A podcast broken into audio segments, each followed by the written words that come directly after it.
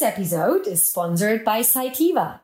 Cytiva, now with the life sciences business from Pall, is a global provider of the technologies, services, and expertise that researchers and biopharma companies need to bring transformative medicines from discovery to delivery. Learn more at cytiva.com. That's C Y T I V A.com. I'm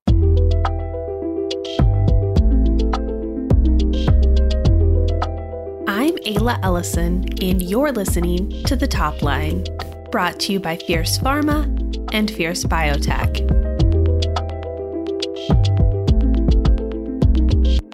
Welcome to the first episode of The Top Line in 2024. We're starting off the year by diving into a comprehensive review of drug approvals from the previous year. At Fierce, the arrival of a new year is synonymous with the release of our annual special report on drug approvals.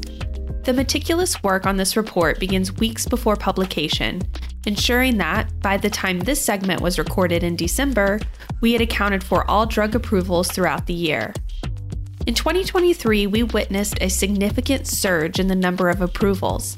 Notably, the year marked a pivotal moment with the approval of key treatments for Alzheimer's disease, sickle cell disease, and the introduction of RSV vaccines to the market for the first time. Joining us for this episode are Fierce Pharma's Eric Sagonowsky and Kevin Dunleavy, both instrumental in creating the drug approvals report.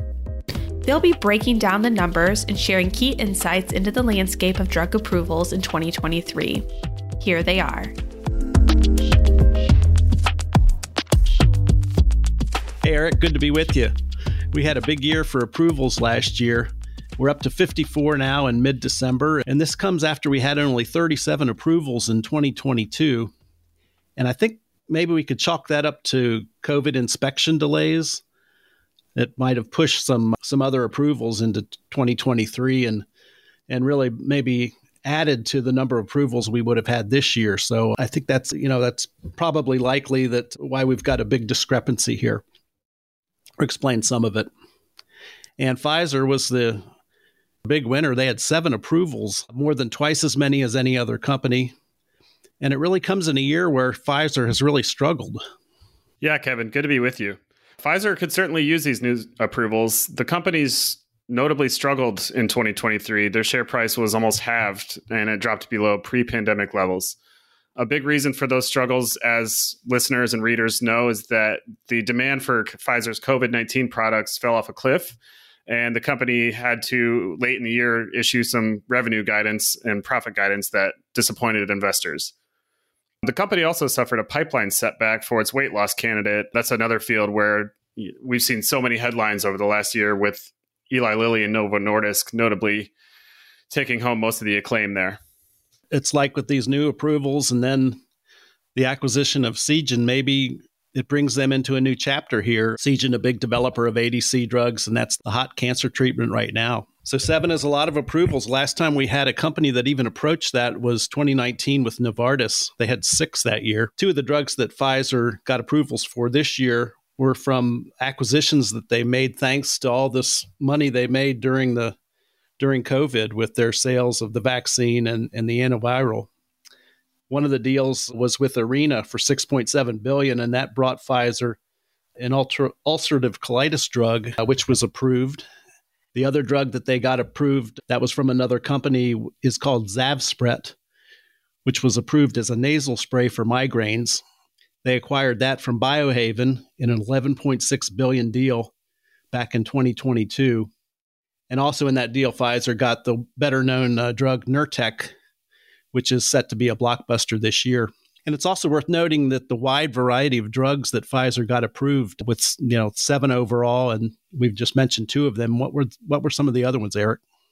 Yeah, these are launches we're going to be following in 2024 and beyond. There was Elrexfio for multiple myeloma, Ngenla for growth hormone deficiency, Litfulo for alopecia, Abrysvo, their RSV vaccine, and the COVID antiviral Paxlovid gained its full FDA approval in 2023. So, as we're yep. going down the new drug approval list, what else st- stood out to you besides the Pfizer approvals? The first one of the year was huge. That was uh, Biogen and and approval for Leqembi for Alzheimer's disease. And it sounds like this one has a much better chance of launching and being successful than, than their previous disastrous attempt at launching Aduhelm. That was quite the story to cover. Aduhelm was Leqembi produced better trial results. It had more support from an FDA advisory committee meeting, you know, panelists on an FDA advisory committee. It has a better path to coverage from the Center for Medicare and Medicaid.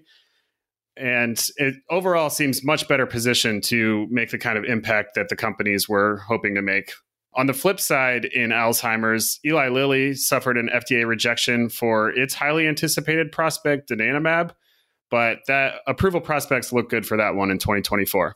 And then late in the year, I think we had big news again. December 8th, we got two gene therapies for sickle cell disease approved. They made big news. Bluebird got theirs for Lovo-cel, and probably a bigger one overshadowing Bluebird was Vertex and CRISPR exa-cel. And I think there's more significance attached to this one just because it's the first medicine to be developed with the CRISPR gene editing system. And that's big because there's so many more drugs that might be that might be discovered now for for things that have not been cured yet. So a lot of potential there, a lot of excitement. As always with gene therapies, price was a big issue.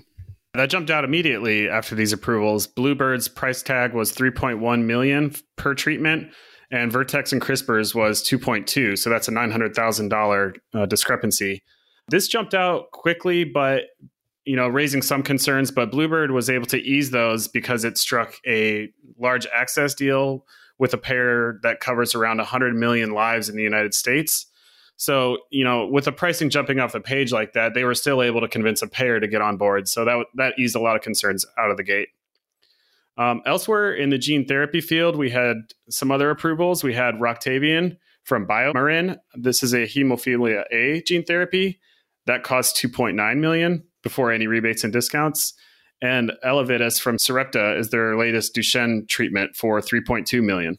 Another thing that made big news during the year, Eric, was the approvals of RSV vaccines. You know, we waited decades for this to happen and and it finally came to fruition this year. GSK was the first with Arexvy, and that was a vaccine for seniors. It came along in May. And then a few weeks later, Pfizer got theirs their approval with the Bre- and that was for seniors. And then later on, I think it was three months later, it was approved for women in pregnancy in weeks 32 to 36 to pre- protect their babies.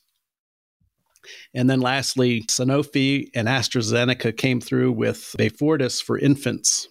And these are big. By 2028, each is expected to have sales of between 1.3 and 1.7 billion. But the rollout did not go well this fall. What's going on with that, Eric? Well, for Beyfortus, the antibody from Sanofi and AstraZeneca, it almost immediately ran into supply issues, you know, a shortage.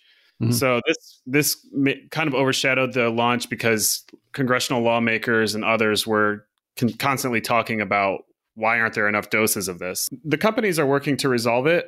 AstraZeneca is in charge of production for this drug, so you know you have to count on them to improve supply. But early in the launch, there were some serious hiccups. We move on to cancer drugs. There were there have been 15 approved this year, and things that stick out to me about the cancer approvals were bispecifics. There, there were four of them that were approved rapid fire from May to August.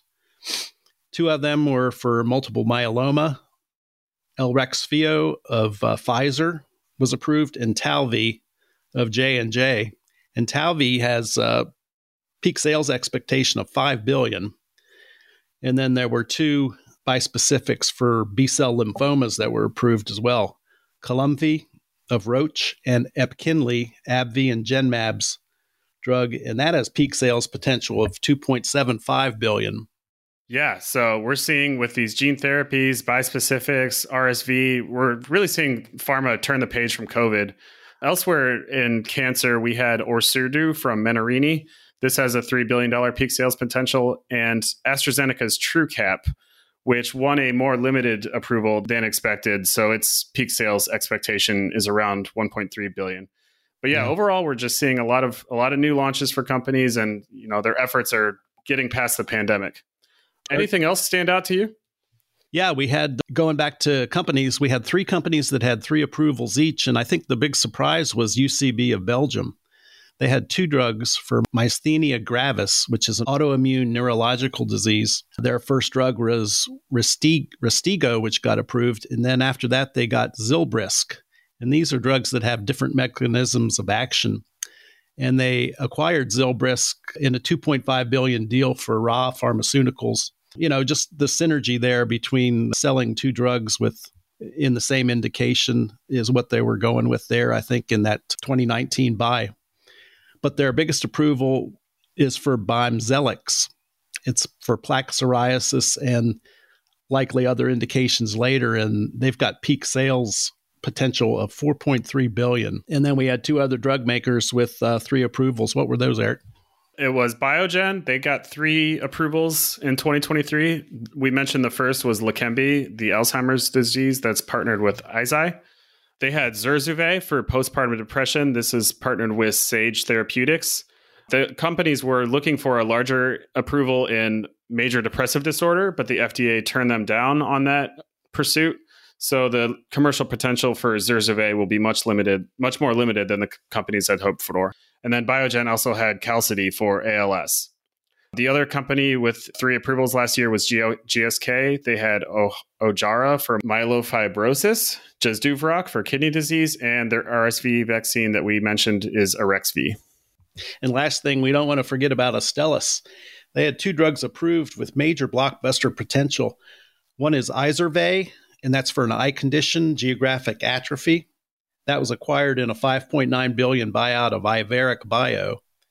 And with that, they'll take on Apellis, which is actually having trouble with their, their drug, which was approved early in 2023, but it got flagged for severe side effects. And the other approval for Astellas last year was Veozah. And this is a breakthrough treatment for hot flashes and night sweats. You got anything else, Eric, you want to add? It was, like you mentioned at the top, it was a really large batch of drug approvals, and there's a lot of interesting storylines. So people should check out the report. Thanks for being with us, Eric. Thank you. That's it for the top line. I'm Ayla Ellison.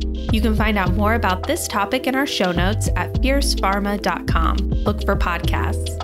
And that's the bottom line from the top line.